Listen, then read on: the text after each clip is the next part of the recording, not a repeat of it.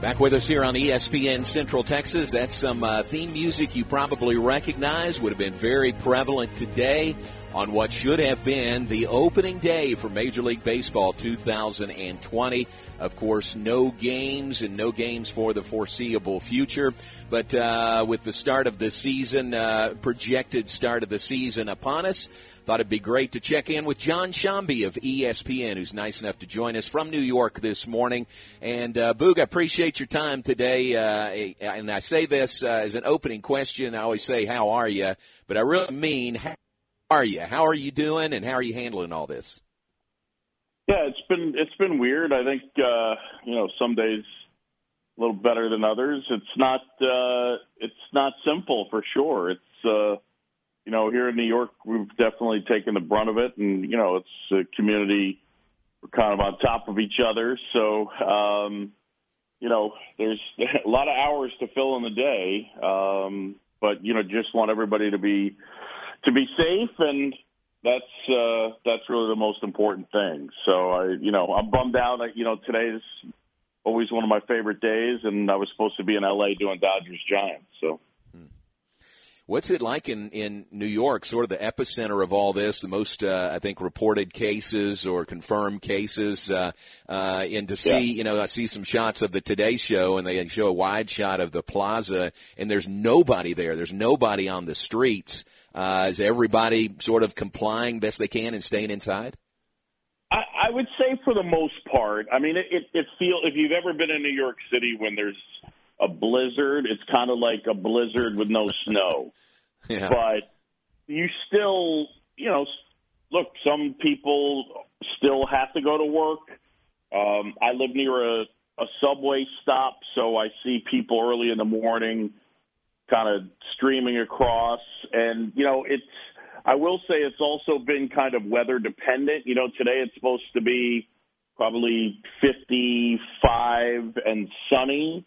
Mm-hmm. And, you know, I usually go out a couple times a day, try and stay away from people on the water on both sides. I, I you know, the governor made a comment about it that people weren't doing a great job in terms of the social distancing. So I, I've I've been you know trying to be careful and and uh, I, I you definitely would if you came here you would you would notice you know the lack of vehicular traffic and the lack of uh, you know of foot traffic as well. I gotcha. Well, uh, like you said, uh, one of your favorite days of the year, Major League Baseball opening day, sort of an unofficial uh, holiday, and and no games today. I mean, you're not working, but for a lot of us, you know, we would stop down and, and find two or three games to watch today. What's that like to go through, uh, knowing there's absolutely no Major League Baseball today? It's weird. I mean, I I think that because we've been sort of it's not like it was just yanked away from us yesterday. We we knew this was coming, so today doesn't feel a whole heck of a you know it doesn't feel like opening day. You just know that it was supposed to be the start of it, and I know that I you know that I miss baseball. Period. But it's uh, you know I, I'm I'm hopeful that that we'll get some type of a season to happen, but it's. uh yeah, it's a it's a bummer. It's I love doing it so much and and getting a chance to you know I was supposed to be in LA today and then I would have done Cubs Brewers in Milwaukee for radio Sunday night and then Monday night back on TV for the Yankees and the Rays. So oh man. You know, I I at this point there's you know there's there's not that thing we're used to uh to have to distract us. So um it's it's definitely weird, but again, today doesn't feel quite as much like opening day just because you know it's we we haven't had sports or even a lead up in spring training. Yeah. What uh, what'd you take from uh, Rob Manfred's interview uh, with Scott Van Pelt last night? Anything stand out to you there? No, I mean, I, I you know the the idea that they're look. I, the thing I've said is there's a business component to this that is not, you know, it's above my pay grade, and frankly, I'm not, you know, interested, but I understand. So, you know, how many games they're going to play obviously affects revenue and affects players getting paid. For our entertainment, like I don't I don't personally feel that the need for them to figure out a way to get as close to 162 games as possible. Mm-hmm. You understand what I'm saying? I like I, that. Yeah. Like to me, tomorrow, if they could, you know, shorten the season to in the 140s, I think the sport would be fine. Probably right. a little a little better off. But I don't need them to, you know, to be playing, you know, double headers every day for four straight weeks in order to, you know, in order to try and get to 162. If it's 110, 120, 100, I'm I'm fine. But I, I I know they've got a you know a business to run. Baseball's got a lot in its hands. You know, on the one hand, you know the Astros stuff kind of you know gets you know muted a little bit um, because of this, and and I guess that you know that's a good thing. Certainly not saying this is a good thing in any way, but uh, you know, I think that baseball, in you know, broad terms, has to figure out what the the future is gonna gonna look like and how do you grow it. But for this season, yeah, I'll take I'll take whatever I can get. But I don't, you know, I'm not going to sit there if it looks like it's going to be 114 and you know see if you know well how can we make it 134? I, right. Yeah, I'm I'm right. fine. I'm I fine. I got you. Hey, you mentioned spring training, and I said this to our listeners here before we got you on the air. Uh, you guys did a really creative thing at a spring training game I happened to catch. It was the Cubs and it was the Angels, and you had uh, Rizzo and Bryant mic'd up, and then you mic'd up Joe Maddon in the opposite dugout, and they were all talking to each other, and you were, you know, uh, the traffic cop through that. That was really, really creative and really fun to see. It was uh, as enjoyable as anything I've done in a while. They they were so invested in it. I mean, that was the part that was fun. We had asked Anthony to do it, and then we asked Bryant, "Would you go on with him?" And he said, "Absolutely." And then when I saw Kris in the clubhouse before the game, he said, "Hey, can we leave it on the whole game?" And I kind of looked at him, and I was like, "Uh, yeah."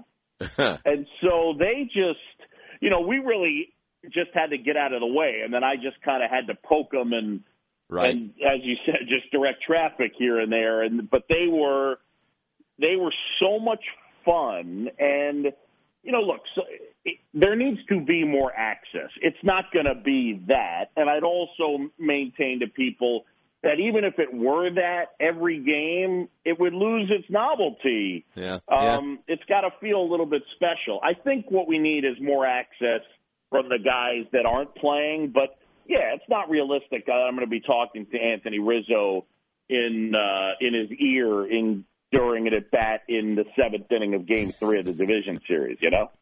Yeah, exactly. Well, it was really fun to watch, and then when you brought Joe Maddon in, you know, who was their manager, yeah. that was uh, that was a really cool aspect of that, also. Yeah, and and you know, there, there were other subtle things like so we three boxed it when the pitch wasn't right. coming, right? And I and I told the producer tell Bryant and Rizzo if they have a question to raise their hand. so it was just funny that visually you know, I would say, okay, Joe, you know, we have another question and we're going to go out to our correspondent. And then, like, right. KB would raise his hand and I'd say, yes, Kris Bryant has a question. and it was just, you know, it just added to it. It was funny. The, the visual with the audio was, uh, I mean, I, I my face hurt at the end of the game. I was laughing and smiling yeah. so much. Oh man, it was great. It really was great. Jon Sciambi's our guest, ESPN uh, here on ESPN Central Texas. JMO mentioned how it was going to be opening day. We all know that it would be opening day, and it's a special day. But for you, who's been covering the game and you've been at special games for uh, opening day, what what's one of your best opening day memories? You know, uh, so it, it's funny, but this one, this pops out to me. Um, I grew up a Phillies fan, and I um, just I've always always uh, I was born in Philadelphia. My dad's side of the family, uh, all Phillies fans, and even though I moved to New York when I was a, a youngster at seven, um, I stayed a Phillies fan, and you know, just baseball on both sides. My mom's family, big Yankees fans. My dad's family, big Phillies fans. And I, I know this this one will sound odd, but my dad, when I was in college, um, surprised me, and we got tickets in 1992 to see the Phillies and the Cubs opening day at the Vet, nice. and it just and, and so I took the I guess took the train down from Boston College and uh I went to go see the Phillies and it was uh it's yeah, it was just you know, it was just kind of classic father son um just one that I'll yeah, that I'll I'll always remember. Um you know, look, I the, the ones that I broadcasted every year, it's it is I mean an absolute blast. It's it's so exciting to get a chance to to do it. Um, you know, there's there's a, a bunch of broadcast ones, but that one for me is you know is personal where my because it usually comes. It was my birthday present because my my birthday is is uh, in the middle of April, so uh, that was yeah that one means a lot to me. 1992. That it sounds like a good one to me. uh, it sounds like a lot of fun, as a matter of fact. Now, you, you mentioned a little yeah. earlier about Houston and their situation, and it kind of be, being muted now because nobody's thinking about that, nobody's talking about that situation. But when baseball activities do get back, when they do get back on the field, and we start seeing games, how do you think the Astros will be, you know, approached and treated when they go stadium to stadium throughout the season? I think that they're going to be received the way you think they're going to be received. But I, I think it again. It'll be um, volume isn't going to be quite as loud. So I, you know, I just I, people are going to be so starved for baseball. Look, you're still going to get it, and it's going to be. I think it's going to be a little jarring at times, but I, I still would say that you know overall people are just uh, are just going to be dying to, to watch some baseball. Jon be with us, ESPN. You were uh, you're in Waco frequently during the uh, yeah. basketball season. You were here several times this year. We saw you several times on the road. Man, what a shame the way uh, this basketball yeah. season ended for Baylor and for everybody, really. Yeah, I, and and I and I'll t- I mean, look, I've been doing the Big Twelve now for I don't know, good 10, 12 years. And man, I love that team. I, I that this this this year's Baylor team it was fun, really good. I I think more than anything, I loved. Uh, one of my favorite players. Just he just the way he goes about it and the body type, and then you know the improvement and uh, I love Freddie Gillespie, and then I, I just think that that you know having four guards and basically so many different guys on the court that can get their own shot in a day and age where I don't think that's that prevalent. They were just they're super entertaining, and I I just I really enjoyed them, and I I think they were capable of winning the national championship. I mean, I, look, obviously, but I, you know, I will say I, I think that a national title was a, a definitely a, a possible outcome.